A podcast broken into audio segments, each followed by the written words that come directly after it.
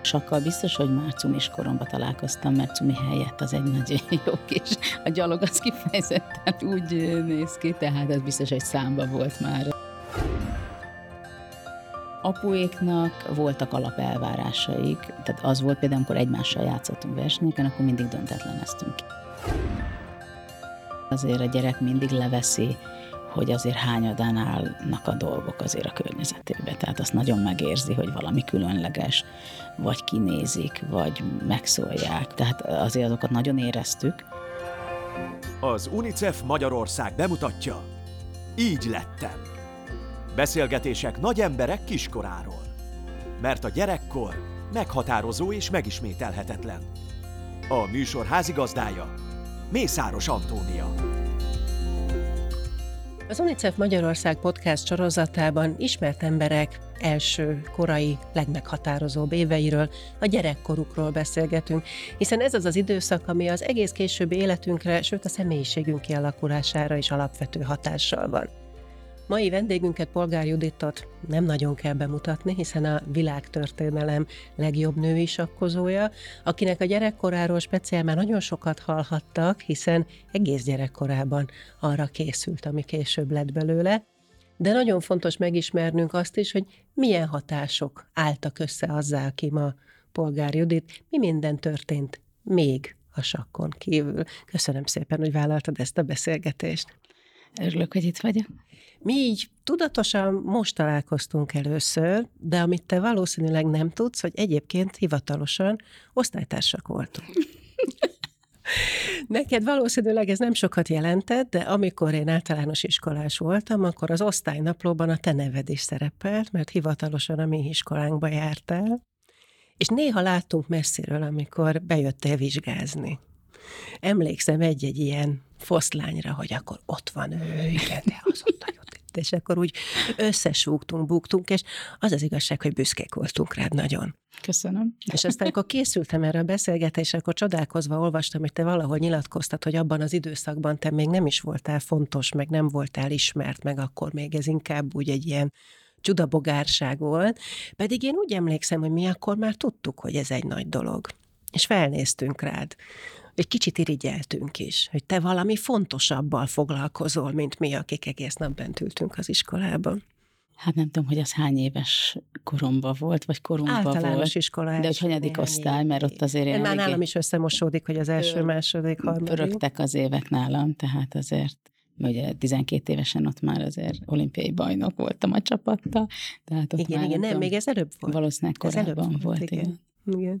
Neked vannak emlékeid ezekről az, egyáltalán ezekről a futóiskolai és óvodai kapcsolatokról, élményekről, találkozásokról, amikor végső soron te csak letudtad a kötelezőt, hiszen máshol, más volt az életed főszinten. Óvodába nagyon keveset jártam, de akkor még jártam egy pár napot talán, de nagyon-nagyon homályosan emlékszem, volt egy kisfiú, akivel játszottam, aztán eh, az iskolába tényleg egy-két napot, vagy pár napot voltam életemben, amúgy, tehát úgy normál napot, teljes napot, és a vizsgák voltak.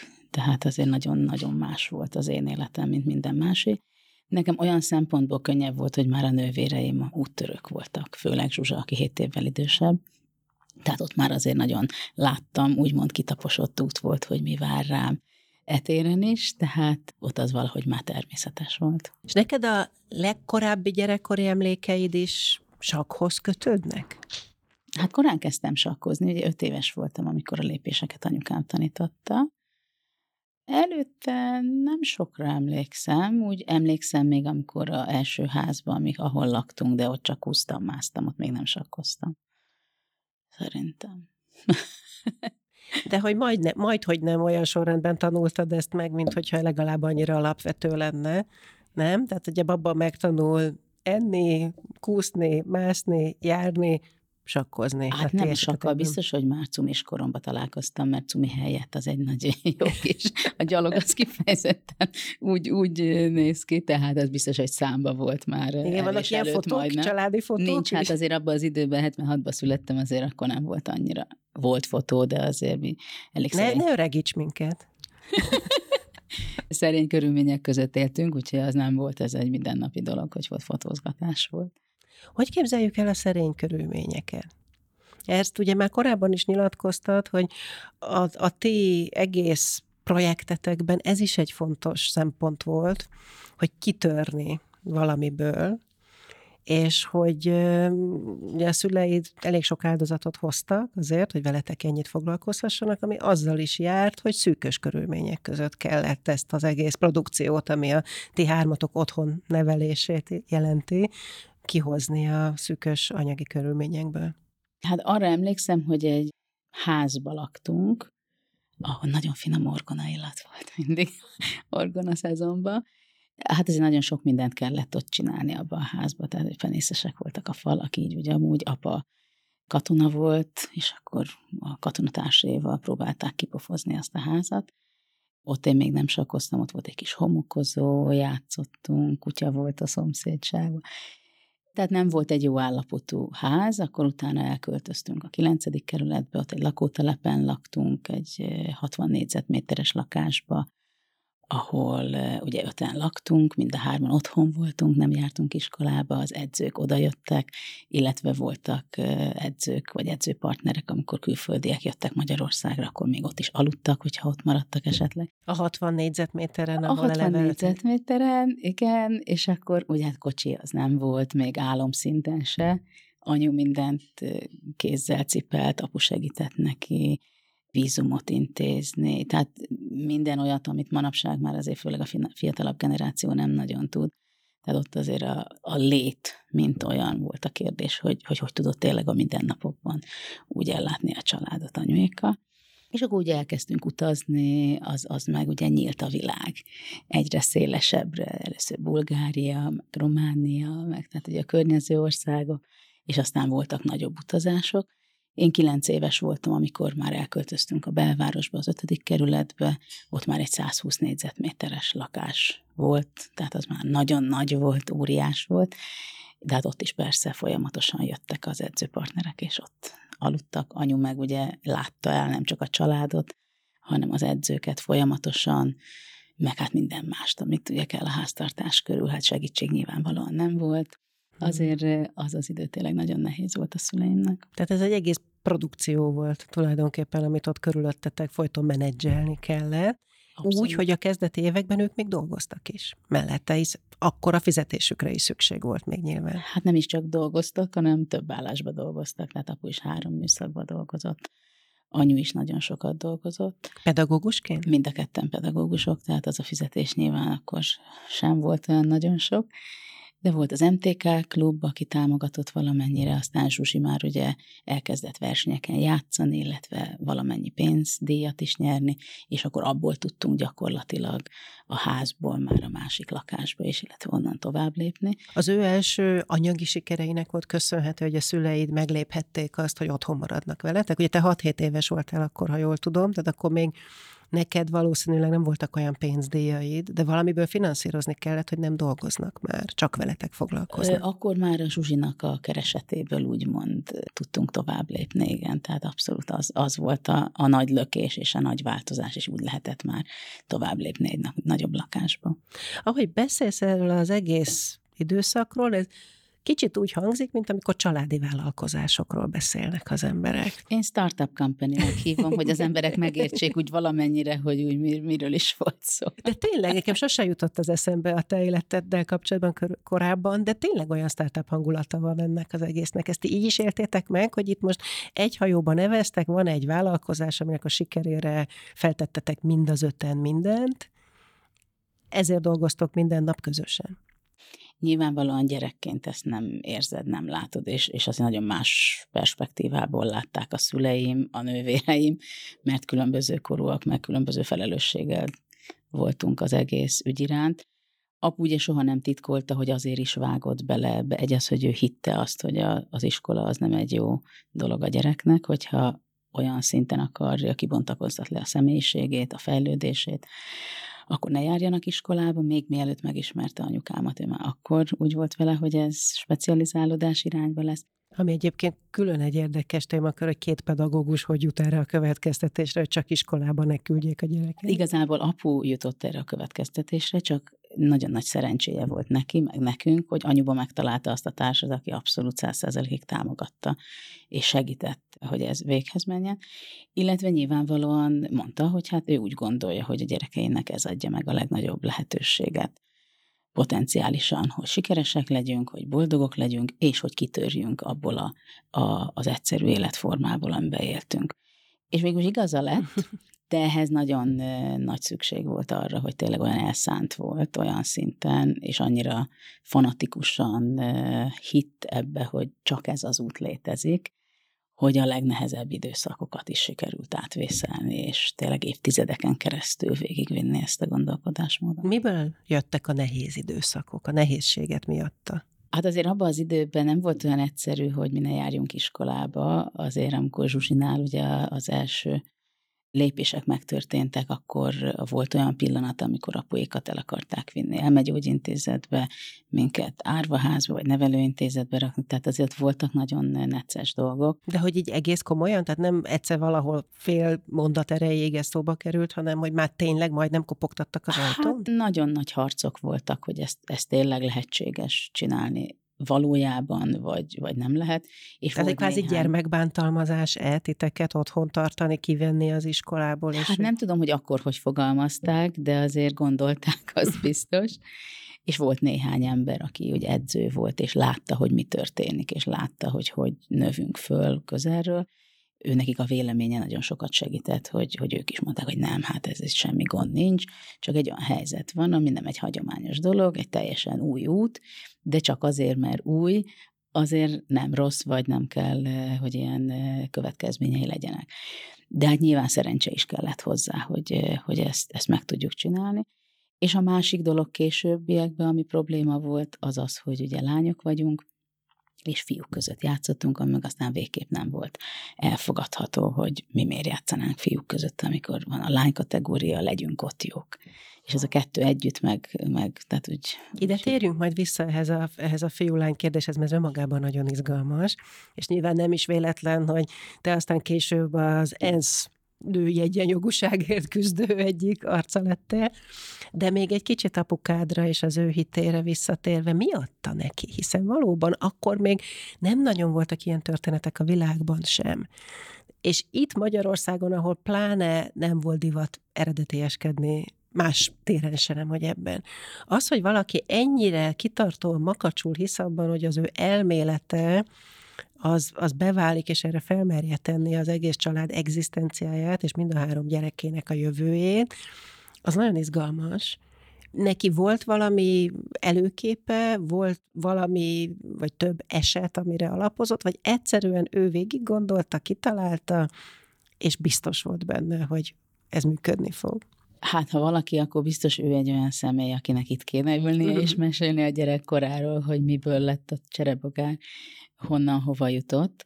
Biztos vagyok benne, és egyértelmű, hogy az, hogy ő, neki hogy alakult a gyerekkora, milyen körülmények között, milyen húzavona a szüleinél, ott vállás volt, háború volt, tehát nagyon-nagyon-nagyon sok negatívumot és nehézséget élt meg biztos vagyok benne, hogy ez vezetett oda, hogy nagyon sok dolgot, amit megtapasztalt, mint pedagógus, mint gyerek, arra jutott, illetve nagyon sokat olvasott, nagyon sok módszertől, nagyon sok olyan tehetséges gyereket, kiválóságnak a történetét olvasta meg pszichológiai könyveket, meg mindent, hogy ő levonta azt a következtetést, hogy ahhoz, hogy valaki nagy teljesítményt nyújtson, az nagyon egyszerű, egyszerűen csak specializálódni kell egy bizonyos területen, a mennyiség az számít, minden nap foglalkozni sok órát vele, és akkor az eredmény az meghozza. Hát ő tulajdonképpen azt a következtetést vonhatta le, hiszen utána ő is sokat beszélt arról, hogy ez egyfajta pedagógiai kísérlet,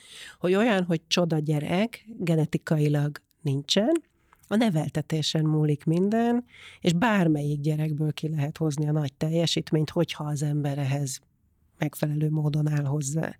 Igen, ő azt vallotta, hogy minden egészségesen született gyerek potenciálisan zseni, és hogyha megkapja azokat a feltételeket, azt a szeretetet, azt a szakmai segítséget, meg ami ezzel jár, akkor minden gyerekből ki lehet hozni egy az a maximumot, meg nagyon nagy teljesítményt is tud hozni. És szerinted ugye utaltál erre, és ez nagyon izgalmas, hogy miért volt neki ennyire fontos, hogy a gyerekeiből kihozzon egy ilyen csúcs teljesítményt? Szerintem egyértelműen az amiatt, ahogy ő felnőtt, és amin keresztül ment ő és a család. Tehát biztos vagyok benne, hogy, hogy majdnem, hogy száz százalékig ez. Tehát ő nagyot akart alkotni. Ő saját maga nem kapta meg azt a lehetőséget, hogy valamibe kimagasló teljesítményt nyújtson, de mint pedagógus, és anyuba megtalálva azt a társat, aki segíti ennek a elképzelésnek a megvalósításában, így tudta önmagát is megvalósítani. Tehát ez maga az én gyerekkorom ilyen szempontból nagyon komplikált volt, sok szempontból, de nagyon sok, sokan lebecsülik azt a tényt, hogy apuik pedagógusok pedagógus szülőként döntöttek úgy. Tehát ők a munkájukat, és mint szülők egy időbe végezték. Tehát mondjuk reggel felkeltünk, akkor a szülők voltak, délután kettőkor a menedzser, Közben a pedagógus. Igen, igen. Tehát... És tőlük tanultatok is például sakon kívül is mindenféle tárgyakat? Igen, a tantárgyakat egy ideig az, az majdnem kizárólag ők voltak, aztán később biekbe volt egy-egy segítség.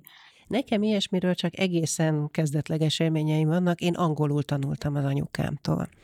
És hát szegénynek rettenetesen nehéz volt. Amikor összekeveredett ez a két szerep, hogy ő egyfelől az anyukám, aki szeret engem, aki az odabújok, akivel játszani szeretnék, de másfelől minden délután, és ő ebben volt makacs és kitartó, minden délután egy, másfél-két órát leülünk, és angolul tanulunk, megtanultam én is jól angolul egyébként, hát neki is nagyon nehéz lett, nekem is nehéz volt elképzelni nem tudom, hogy eznek a dinamikáját hogy lehet jól megoldani egy olyan extrém helyzetben, mint a tiétek, amikor a szeretetet is, ahogy mondod, ez is fontos része volt ennek az egyenletnek, amit ti otthonról kaptatok. A szeretetet, a gondoskodást, az odafigyelést, de közben az ostort, a fegyelmet, a határok tartását minden téren, nem csak otthon, az ugyanazoktól az emberektől kaptátok. Igen, hát ez ezért nagyon más, mondjuk, mint egy más sportolónak, aki ugye otthon van, felkeltik, elviszik, és akkor utána le van adva a gyerek. Tehát Meg ez, van az ezért... edző, és van az Igen. anyuka, apuka. Viszont nálunk ilyen nem volt, mint nálad, hogy apuik tanítottak ők ugye nem sakkoztak jól, tehát anyu megtanította nekem a lépéseket. Nem apu... sakkot tanítottak, de most mondtad, hogy tanítottak igen, mást. Tehát igen. minden olyat, amit az iskolába kellett megtanulni, azért abban vállaltak szerepet. Abba vállaltak szerepet, de ők is tudták, mi is tudtuk, hogy ez egy kötelező kör. Tehát azt meg kell csinálni, hogy aztán sakkozhassunk tovább. Tehát abban nem is volt bennük ilyen értelemben ambíció, hogy bebizonyítani, hogy azért nagyon művel, teljes körülön tájékozott, intelligens gyerekeik legyenek a sakvilágán túl is? Ez kvázi csak véletlenül sikerült? Ők abban hittek, hogy a, a tudást azt a gyakorlatban megszerezzük. Tehát az, hogy, és ez saját tapasztalatból. Tehát ahogy apu azért nagyon sokat mesélt a negatív tapasztalatairól, mint gyerek az iskolában. Aha. Neki hogy, ott hogy, valami nagyon mélyre ment. Hát igen, hogy, hogy hogy kezelték, hogy szóltak be neki, stb. Most nyilvánvalóan ez, ez egy érzés, és ez egy helyzet, amit ő megélt. Ez neki nagyon negatív volt, és biztos, hogy ez is nagyon nagyban hozzásegített ahhoz, hogy ő nem akart, hogy a gyerekei ezt éljék meg, hanem a mi esetünkben egy sokkal nyugodtabb környezet volt. Mi egymásnak voltunk, senki nem támadott, már újságcikkekben igen, meg kívülről nagyon igen, de a lakásom belül nem az volt, mint a gyerekeknél, hogy számon kérik őket óránként.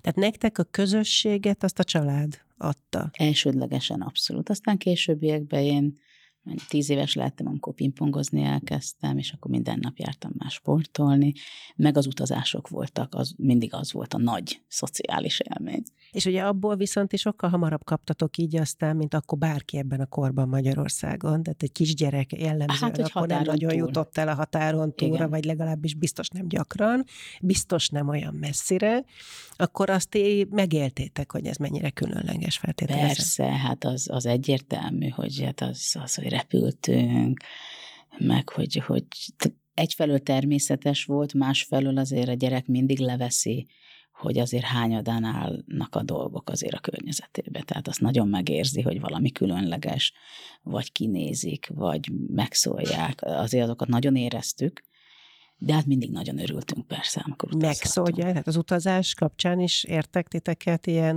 negatív élmények, vagy megszólások, beszólások?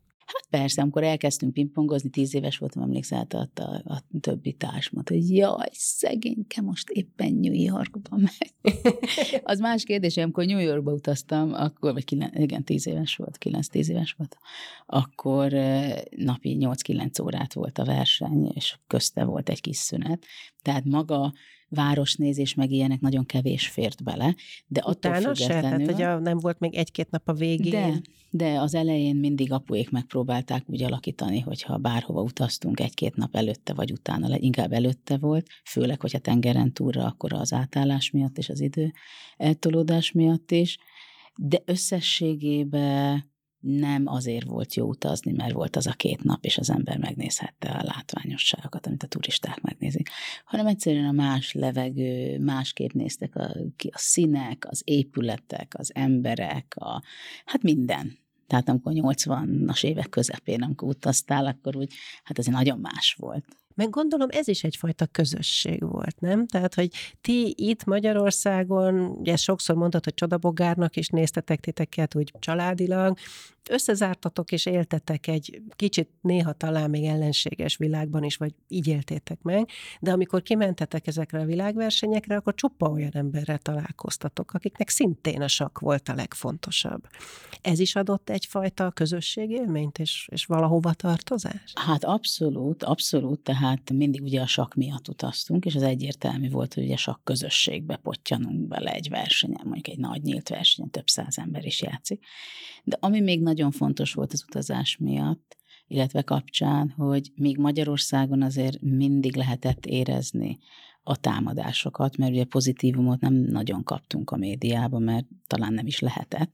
Apu meg is élte úgy, hogy, hogy mindig voltak egy cikkek, akkor azt mindig felolvasta az edzőknek, meg mindig tudtuk. És amikor a túl léptük és külföldre mentünk, ott meg mindig tártkarokkal, szeretettel, csodálattal fogadtak minket. Tehát külföldön úgy tekintettek, hogy hát ez milyen érdekes, hogy ez, ez, ez hát ez hogy lehet. És, és a pozitív irányból közelítették meg a dolgot. Tehát ez volt a másik, ami miatt nagyon jó volt úgymond határon túlra menni akkor. És amikor itt kaptátok a támadásokat, akkor mivel támadtak? Mi volt a, a visszatérő toposz ebben, hiszen eredmények már voltak? Hát mindig ugyanaz alapjába véve, hogy a szüleink megnyomorítanak, hogy nincsen gyerekkorunk, mert sakkozunk, csak nem játszunk gyerekekkel, nem szocializálódunk. Mi lesz ebből? És akkor neked erre a kérdésre kellett válaszolni, gyakorlatilag amióta az eszedet tudod, hogy igenis van gyerekkorom? Hát nem tudod azt mondani, hogy van gyerekkorod, mert mit tudsz válaszolni 7 évesen, amikor hát, te sakkozol? De aztán 10, meg 12, meg 15, tehát hogy akkor ezt a visszatérő kérdést te egész életedben meg is kaphattad. Hogy... Ezt mindig megkaptam. És mit mondasz, hogy volt gyerekkorod, vagy valami más volt helyette? Különböző időszakokban különböző dolgokat mondtam, ugye, mert nyilván más tapasztaltam már. Nyilván szülőként más mond az ember, mert más lát, hogy a saját gyereke is mi megy keresztül amikor kicsi voltam, egyrészt ugye nem beszéltem angolul még, tehát akkor úgy nagyon tudom, ott van egy csomó ember, és kérdezősködik egy sajtótájékoztatón, hát mit mondasz? Hát épp ami eszedbe jut, épp ami te nem tudod. Tehát egy gyerekként éled az életed, azt, amit a szüleid kitalálnak. Most az, hogy ez egy egyedi életforma, vagy a tök sablonos, hogy iskolába, óvodába jársz és közösségekbe, az egy más dolog. Azt nyilvánvalóan tudtam, hogy én más életet élek, mint mindenki más, de Nekem ez volt valahol a természetes. De nyilvánvalóan nehéz volt. Tehát, mit 12 éves voltam, 12 és fél az első olimpia után, amikor volt egy szerződésünk, és havi rendszerességgel mentünk ki Németországba, és sajtótájékoztató volt minden alkalommal. És egyik sajtótájékoztató után ugye az olimpiai aranyról beszéltek, erről, arról, amarról, de bizony megint ott voltak a nagyon-nagyon cinikus, negatív, rosszindulatú kérdések, hogy nincs gyerekkorod, mi van. Most mit válaszoljon egy 12 éves gyerek? Nincs gyerekkorom, most nyertem aranyérmet. Tehát, nem, tehát ez egy full zavar, és hát igen, ott mondjuk elment odáig a dolog, emlékszem ezen a sajtótájékoztató, egyik sajtótájékoztató után, a WC-be ott sírva is fakadtam, hogy hát nem igaz, hogy, hogy most ez lesz minden hónapban, hogy akkor itt támadnak. És akkor úgy kitisztítottam magamnak, hogy jó, hát akkor az újságírókat is megfelelően kell kezelni, hátralépni, és elhatároztam, emlékszem, hogy hát az újságíró, aki jó indulatú, az az azt fog írni, aki rossz indulatú és negatív, az meg rosszat fog írni. És aztán azóta el is határoztam, hogy soha nem is fogom elolvasni az újságcikkeket se, mert mindenki úgyis azt írja, amit az ő személyisége diktál, nem az, amit én mondok, vagy ahogy mondom. Ugye fizikai sportokkal kapcsolatban sokat hallott közhely, hogy egyébként minden fejben dől el, nem csak ugye az izomzat számít, mert is itt tovább. Ugye a sakk esetében ez különösen vicces, mert ez de fejben dől el, hol máshol. De most arra is gondolok, hogy nyilván van a, a, a tudáson kívül egy olyan mentális dimenzió, ami nem csak ahhoz kell, hogy ott abban a pillanatban koncentrálni tudjál, és tíz órán keresztül koncentrálni tudjál, vagy szimultán, hanem ahhoz is, hogy ezt a, ezt a stresszt, nyomást, ezt egyébként a felelősséget, amit a ti esetetekben még az is jelentette, hogy akkor rajtatok múlik, hogy sikerre vigyétek ezt a nagy családi vállalkozást, hogy ezt hogy lehet feldolgozni. Ebben ti kaptatok tudatos segítséget? Erre is volt stratégiája a szüleiteknek? Vagy ez csak úgy véletlenül működött? Hát szerintem az nagyon fontos volt, hogy mi hármunknak ott voltunk egymásnak. Tehát, hogy mi mindent meg tudtunk beszélni, mindent megbeszéltünk, kibeszéltünk, átbeszéltünk, mivel állandóan együtt voltunk. Ezért nem volt az, hogy nincs idő nem találkozni. Ráadásul a sakk ugye nem tenisz, vagy úszás, ahol csinálod, mozogsz, és nem tudsz beszélgetni, vagy nem is hallja a másik.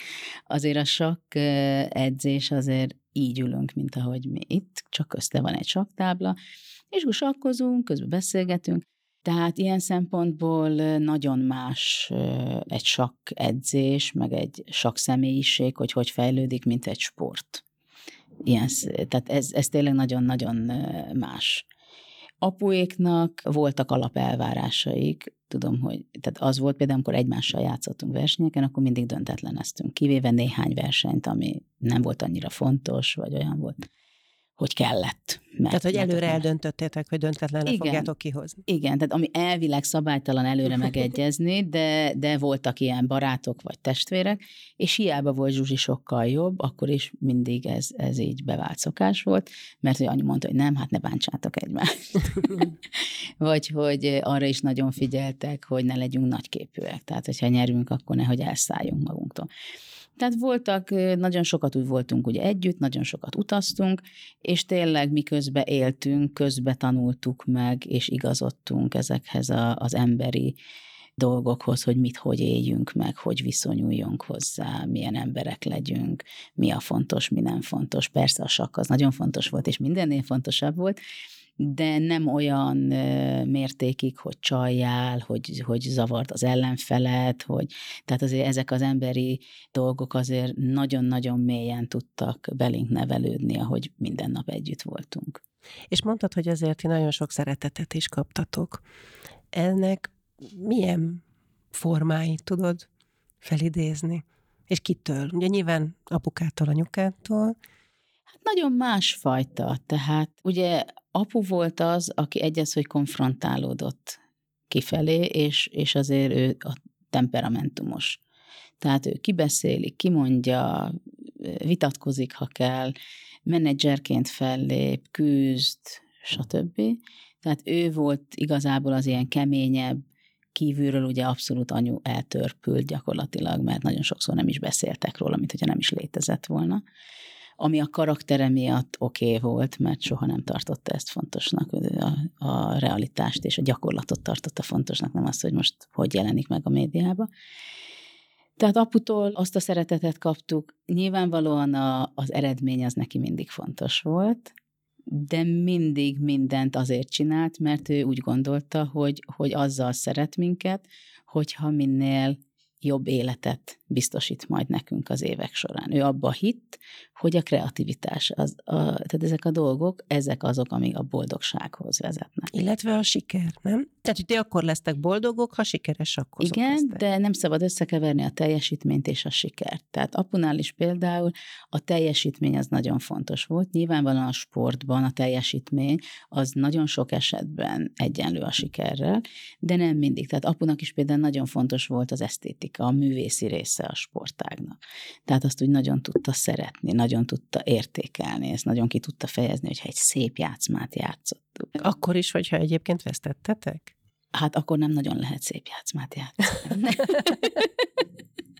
Tehát azért, de... azért ez semmiképpen nem az a történet, ahol a részvétel a fontos, Igen, és annak nem. is megvan a szépsége, nem, azért tehát... nyerni kell, az az alap. Igen, tehát a szeretet az olyan alap dolog volt, de mindig valami történt, tehát csak úgy, úgy lebegni nem lebegtünk, de volt olyan, hogy esperantót tanultunk, énekeltünk, elmentünk kirándulni, meg akarta mutatni nekünk a, a világot, mert ugye neki ez volt a fontos. Tehát ő úgy tudott szeretni, hogy, hogy így cselekvéseken keresztül mutatta meg, és, és a boldogságot akarta megteremteni nekünk.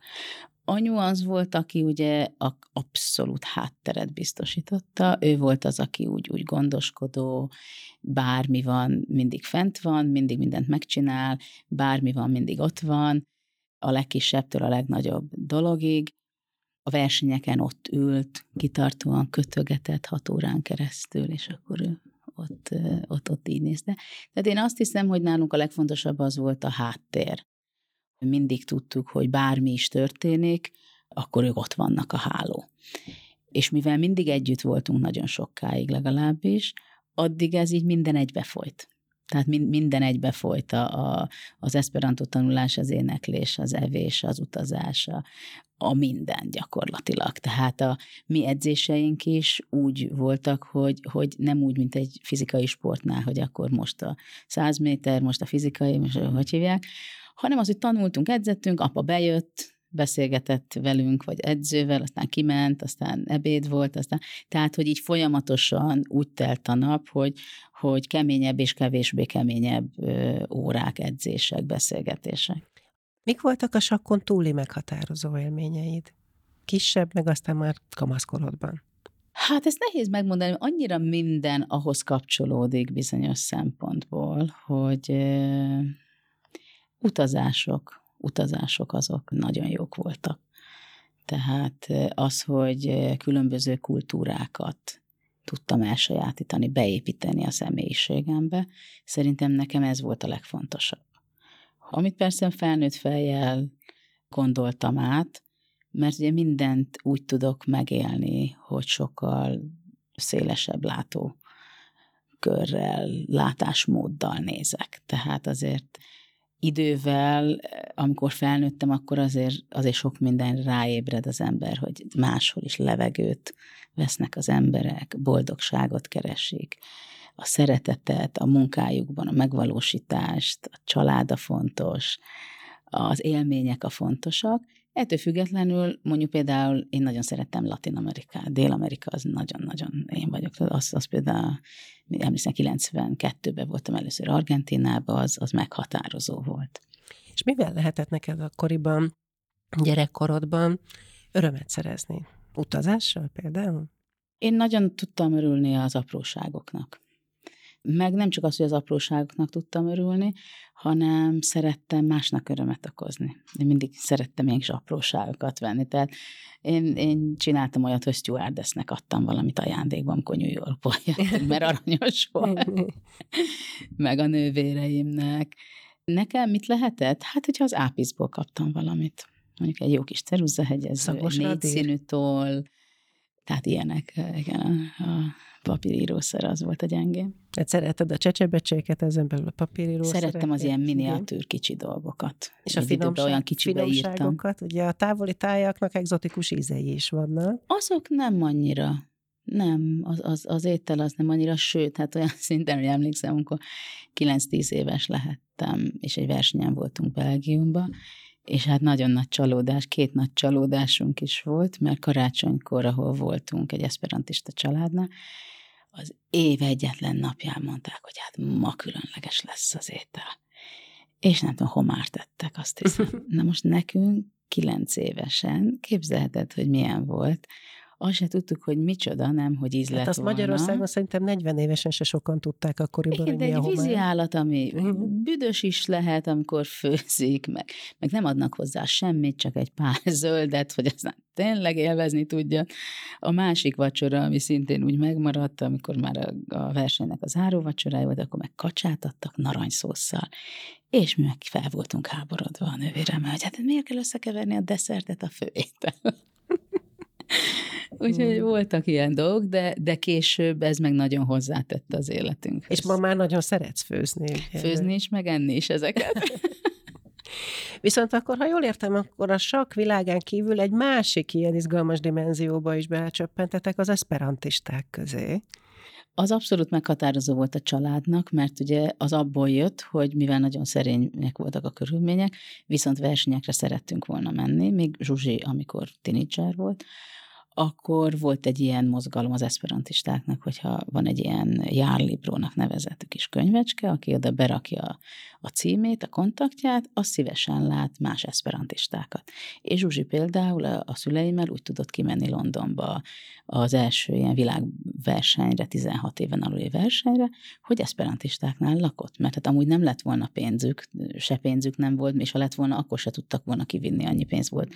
Napi egy-két dollárjuk, azt hiszem, költőpénznek, és akkor így tudtunk versenyekre menni, illetve barátokra szertenni tehát leleményesnek kellett lenni. Ezek is különleges szüleinek. emberek lehettek, akik akkor ugye az esperantó nyelvet eleve megtanulták, és utána még a közösségi részét is ennyire élték, hogy nemzetközi vendégszeretetet például biztosították. Meg azt hiszem, hogy nagyon megtalálták a hangot a szüleimmel, mert ők nagyon becsületesek, nagyon tisztán kommunikálnak, nagyon vendégszeretők ők is ez nagyon kölcsönös volt, hogy mi mentünk, vagy ők jöttek hozzánk, tehát nálunk mindig volt valaki, anyu mindig a semmiből tudott terülterüli asztalkámat csinálni, az sokat adott a mi életünkhöz, nem csak azért, mert tudtunk aludni valahol, hanem emberileg nagyon sokat adtak, mert azért az olyan ember, aki hajlandó megosztani a házát teljesen idegenekkel, azért annak nagyon-nagyon pozitív kisugárzása kell, hogy legyen. Ez is olyan élmény volt, úgymond, ami voltunk esperantista sakversenyen is, persze. Ilyen is van? Persze, persze. És akkor persze. közben esperantóul beszélnek az emberek, igen, miközben sakkoznak? Hát eh, nem a játszma közben, de a játszmák előtt, meg után, meg, igen. tehát maga a közösség, igen. az egy ilyen nagyon erős közösség. Gondolom volt. a mai napig beszélsz akkor. Megmondom őszintén, később megtanultam nagyon jól, azt hiszem talán felső fokon, de mivel nem beszélek már 30 éve, ezért köpni nyelv nem tudok, amikor meg kéne szólalni. Érdekes, hogy amikor annak idején ugye érdeklődéssel pislogtunk az irányodba, amit meséltem az elején, hogy jöttél be vizsgázni a mi tanárainkhoz, akkor a, akkor a sok pozitív érzés és, és enyhe irítség és csodálat és büszkeség stb. között egyetlen egy ilyen szomorkásabbra emlékszem, hogy azt gondoltam, hogy azért ez milyen magányos lehet magántanulónak lenni. És ebben az egy tekintetben egy picit sajnáltalak, hogy azért abból kimaradsz, ami ott az osztályban például egy ilyen közösségben van. De ahogy hallgatlak, azért azt érzem, hogy semmi sem áll távolabb az igazságtól, mint a magány, hiszen te egy állandó pörgésben, egy ilyen nagy nemzetközi körforgásban, közösségben éltél, és bár kellett ehhez egy ilyen szoros mag, ami nem volt 30 ember se, hanem csak ugye öt, de azért folyton jöttek, mentek, megismertél embereket, látogattak, látogattatok, gondolom a sakkal kapcsolatos szakemberek állandó körforgása is azért egy, gyakorlatilag egy ilyen vidám kavalkád volt. Sok edzőnk volt, tehát az, az érdekes volt, hogy később jöttem rá, hogy azért nekem sokkal több edzőm volt, mint a legtöbb fiatalnak, mert volt olyan, ugye, mivel egész nap sakkoztunk, az edzők elfáradtak, meg nem volt annyi idejük, de mi meg egymás után tanultunk egyikkel vagy másikkal. Voltak jobb edzőink, voltak kevésbé jobb edzőink, voltak nagyon-nagyon-nagyon intelligens edzőink, voltak kevésbé humorosak, de mindenkitől tanultunk nem csak sakkot, hanem a személyiségformálásban is közrejátszottak. És itt megint visszakanyarodok ahhoz, hogy a sakk az ott vagyunk. Tehát bármit lép az ember, ott aki lehet mondani, hogy hú, de jó ez a lépés, hú, de rossz ez a lépés, miért nem gondolkoztál tovább? A fizikai sportágakban ugye ez, ez kicsit másképp megy, mi egész másképp szocializálódtunk, illetve, illetve formálódott a személyiség. De ezt jól gondolom, hogy tulajdonképpen az általam akkor feltételezett magány az így meg sem jelent? Nem, az, az nem. Inkább az, hogy nem a saját korosztályunkkal voltunk. Tehát én Zsófival, a nővéremmel, aki másfél évvel idősebb, ő vele voltam ugye sokkal szorosabb, mint Zsuzsival, mert 7 év, tehát ez nyilván később ez változott, mert akkor az már nem volt annyira meghatározó, de nem voltunk sok hasonlókorú gyerekkel, és ezért, mit tudom én, 9-10 éves koromban is sokan a felnőttek már úgy látták, hogy hát, hogy nagyon felnőttes vagyok én is bizonyos dolog gondolkodásmódba. Tehát ez más volt, de nem tudom azt mondani, hogy rossz volt, vagy hiányzott ha kihallom a szavaidból, hogy téged is foglalkoztat, és nem csak most a mi beszélgetésünk kedvéért, ez a, ez a személyiségfejlődés. Utaltál rá az előbb, hogy sok személyiség is van, nem csak általában vett személyiség. Gondolom, akkor már ezt próbáltad magadban összerakni, kisakkozni, haha, hogy, hogy hogyan állt össze az a képlet, amit aztán úgy hívnak, hogy polgáridit. Fú, hát ez, ez nagyon-nagyon-nagyon sok dologból. Sok olyan dologból, amiről nem is tudok szerintem. Tehát eleve az, hogy önismeret például, az nem nagyon volt fontos. Később már sokkal fontosabb lett. Nyilván azért, mert annyira megvolt az utam, annyira ki volt taposva, annyira ki volt gondolva, hogy úgy nem foglalkoztatott. Hát különböző fázisok voltak. Nyilván volt a gyerekkorom, ami egyfelől nagyon zárt volt és buborék volt, másfelől, amikor utaztam, akkor azért, azért nagyon nyitott lett a világ felé. Aztán ugye egy, egy nagy váltás volt nekem, ami egy, egy törés volt. Még nagyon sokáig együtt utaztunk öten, Utána egy bizonyos pontnál, amikor én elhúztam játékerőbe a nővéreimtől, akkor elkezdtem egyedül utazni anyával. Az volt egy, egy, egy nagy leválás, ami fájdalmas volt, nagyon, nagyon egyedül éreztem magam, de akkor azt megugrottam, és hát utána ugye azért, amikor a párommal találkoztam, a későbbi férjemmel, az volt egy nagy elindulása az én kibővült személyiségemnek, vagy nem tudom, hogy mondjam, mert akkor még azért nagyon kizárólag a saksport volt, de azért ő, ő, ő nagyon engedte, hogy, hogy egyre nagyobbra nyissam a szárnyaimat, és mindig nagyon bíztatott, hogy, hogy a sakvilágon is túl tudok sikeres lenni, meg értéket adni, stb. Utána jött ugye a gyerekek, akkor már ugye megint egész más dimenzióba kezdesz gondolkozni, és hát amikor a gyerekek különböző korszakát élik, akkor megint egész más irányból kezdem ugyanazt átértékelni, vagy kibővíteni a, a, a gondolataimat azzal kapcsolatba, neveléssel kapcsolatban, utána később ugye oktatási program, alapítvány, stb. Tehát, hogy az ember ugye egyre több dolgot csinál, egyre több irányból lát nagyon sok mindent. Bizonyos dolgok megváltoznak, sok dolog meg még jobban megerősödik. És hát ha egyáltalán kimondod magadtól azt a szót, hogy önismeret, akkor azért mára ezek szerintem már felismerted, hogy neked ezzel van dolgod, és elindultál ezen az úton. Hát én úgy gondolom, hogy ez, ez trükkös dolog tud ám lenni. Én mondjuk magamat nem szeretem becsapni, az tény és való, tehát ez már egy jó dolog. De sokszor, hogyha még, még az önismereten el is indul az ember, az egy következő fázis, hogy tudjál is vele mit kezdeni. És változtatni is tudjál olyan dolgokon, amit tudod, hogy kéne, de valahogy mégse teszed meg, mert kéne másik öt dolog hozzá, hogy mégis, mégis kicsit változtassa dolgokon.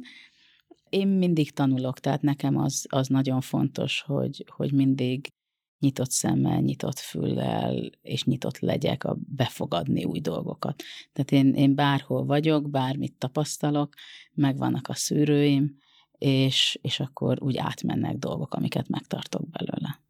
De amikor elkezdtél, hát ha jól sejtem, már felnőtt fejjel, önismerettel foglalkozni, akkor ebben fontos volt a számodra, hogy a gyerekkori éveket újra gondold, hogy megpróbált felnőtt fejjel értelmezni? Nem. Én alapjában véve a jelenbe szeretek élni. A múlt az, az része a dolognak, meg úgy visszatekint az ember. Sportolóként nem nagyon foglalkoztál a múlttal.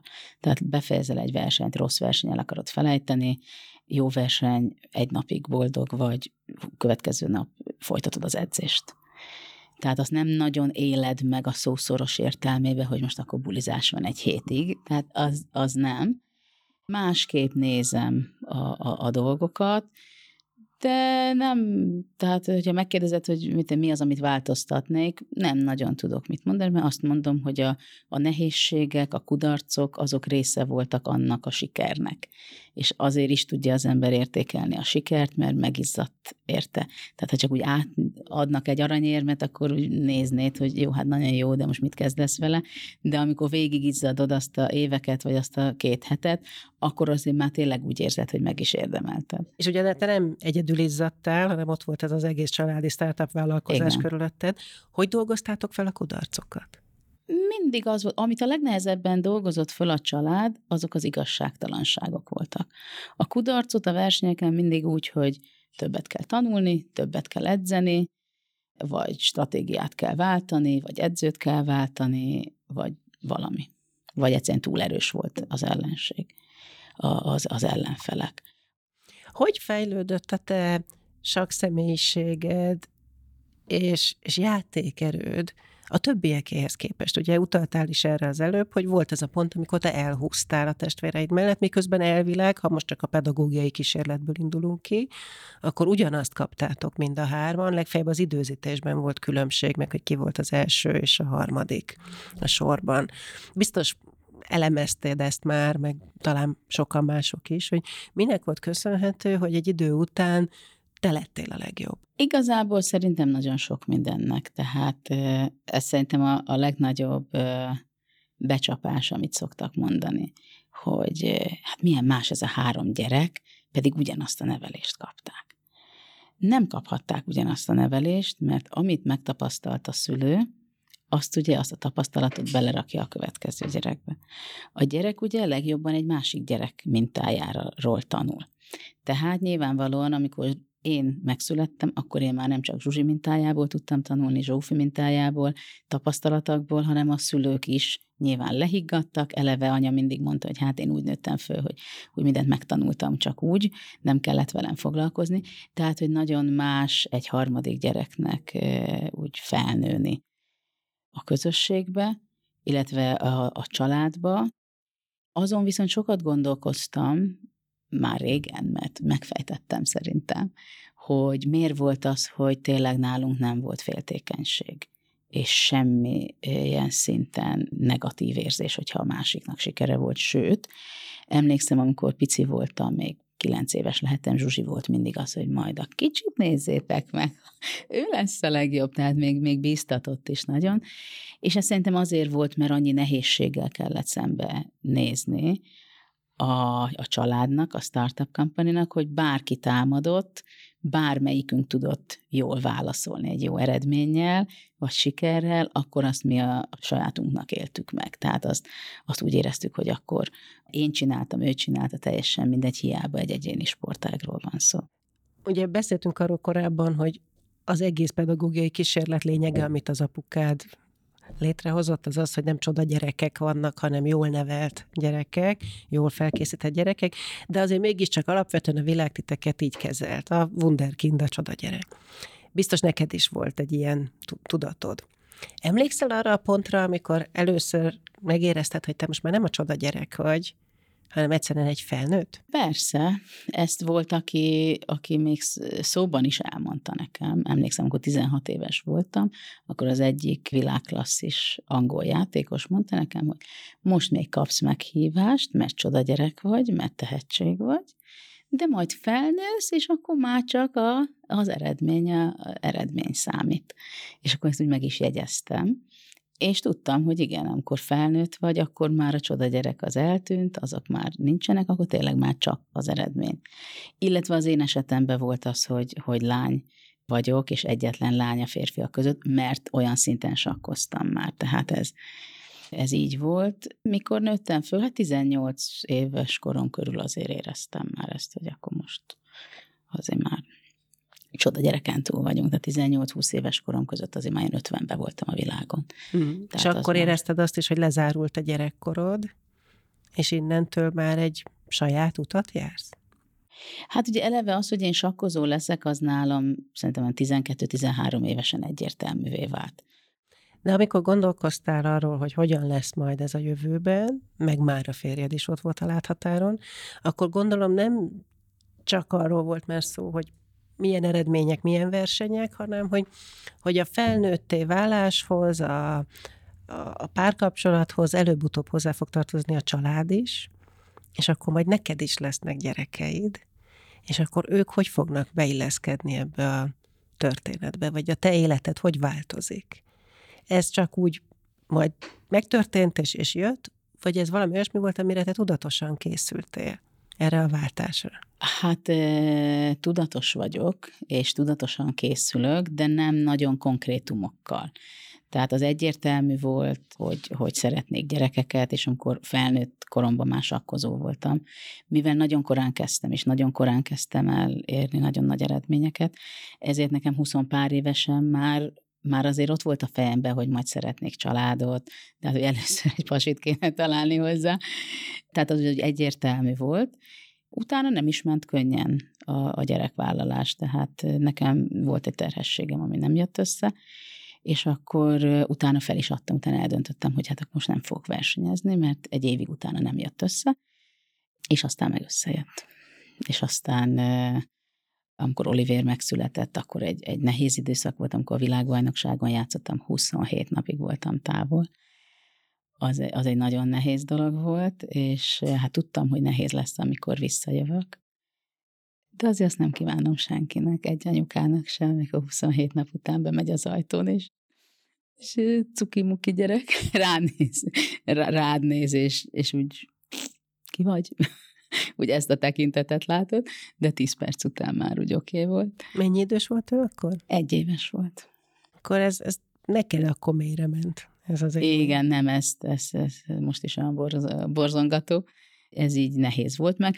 Meg hát nyilván gyerekekkel már másképp versenyeztem, másképp volt a, a prioritás, másképp néztem egy versenyt, tehát más témák voltak a férfiakkal már, amikor esetleg másnak is gyereke volt, akkor már nem a sakról beszélgettünk, mondjuk egy megnyitón, hanem hú, a gyereked is éppen avokádó és banánnál tart. és akkor gondolom átalakult az időbeosztásod is, és már nem annyi teret töltött ki az életedben a sak, hanem hirtelen más típusú programok is a gyerekkel töltött minőségi idő is fontossá vált. Igen, meg valahogy gyerekkel azért, azért az mondjuk egy érdekes felismerés az embernek, hogy hogy egy az, hogy mielőtt nincs család, családod, hogy úristen, hogy fogsz te mindent belepasszintani a napba? Utána meg valahogy megoldod, ugye? Tehát valahogy ez, ezek úgy, úgy működnek, de másképp nézed, igen, másképp csinálod az edzéstervedet, más dolgokat veszel magadra, más a prioritás, nem csinálsz már ügyet dolgokból, sokkal praktikusabbnak kell lenned, sokkal gyakorlatiasabbnak, sokkal jobban tudod értékelni, hogy le tudsz ülni és megreggelizni nyugodtan, vagy az, hogy amikor az első versenyen visszatértem, hogy aludtam éjszaka. Tehát hirtelen más dolgok lesznek fontosak, és a legapróbb dolgokat is más szemmel nézed, és tudod értékelni. És nyilván elkezdtél azon is gondolkodni, hogy akkor te milyen jövőt szánsz a gyerekeidnek. Ha valaki egy olyan családból jön, ahol ezt ilyen hihetetlen tudatos szinten tervezték, akkor nyilván el is várta tőled a közvetlen környezetet, hogy akkor ebben te is nagyon tudatos legyél. Olyan sokat lehet erről beszélni, hogy akkor mi miért nem neveltük így egyikünk se, se a nővéreim, se én. Nyilvánvalóan nagyon sok minden miatt. Tehát egyszerűen nekem meg volt még a karrierem, a férjemnek ott volt az állatorvoslása, neki az a karriere egész más, honnan kezdett alakulni, ugye máshol tartottunk az életünkben minden szempontból, mentálisan, nem vagyunk pedagógusok, tehát nagyon sok szempontból. Tehát azért nálunk fontos volt az, hogy utazzanak a gyerekek, fontos volt, hogy lássák a gyerekek, hogy mit mi voltak, picik voltak, még hát pelenkás volt a Hanna, amikor Ekvadorba vittük. Egy hónapra, mert a dadusunk ekvadori volt és bizony ott látták, hogy mit tudom én, a piacon a nyolc éves kislány viszi a pici testvérét a hátán.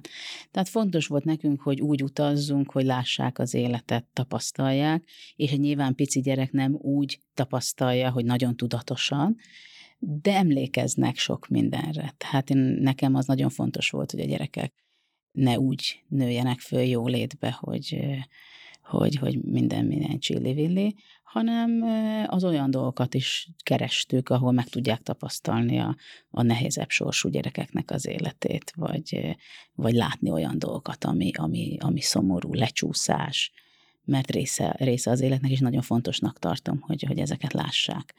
és, és beépüljenek, és hogy tudják, hogy, hogy hogy nézünk egy ilyenre, hogy kezeljük, hogy segítünk, ha tudunk.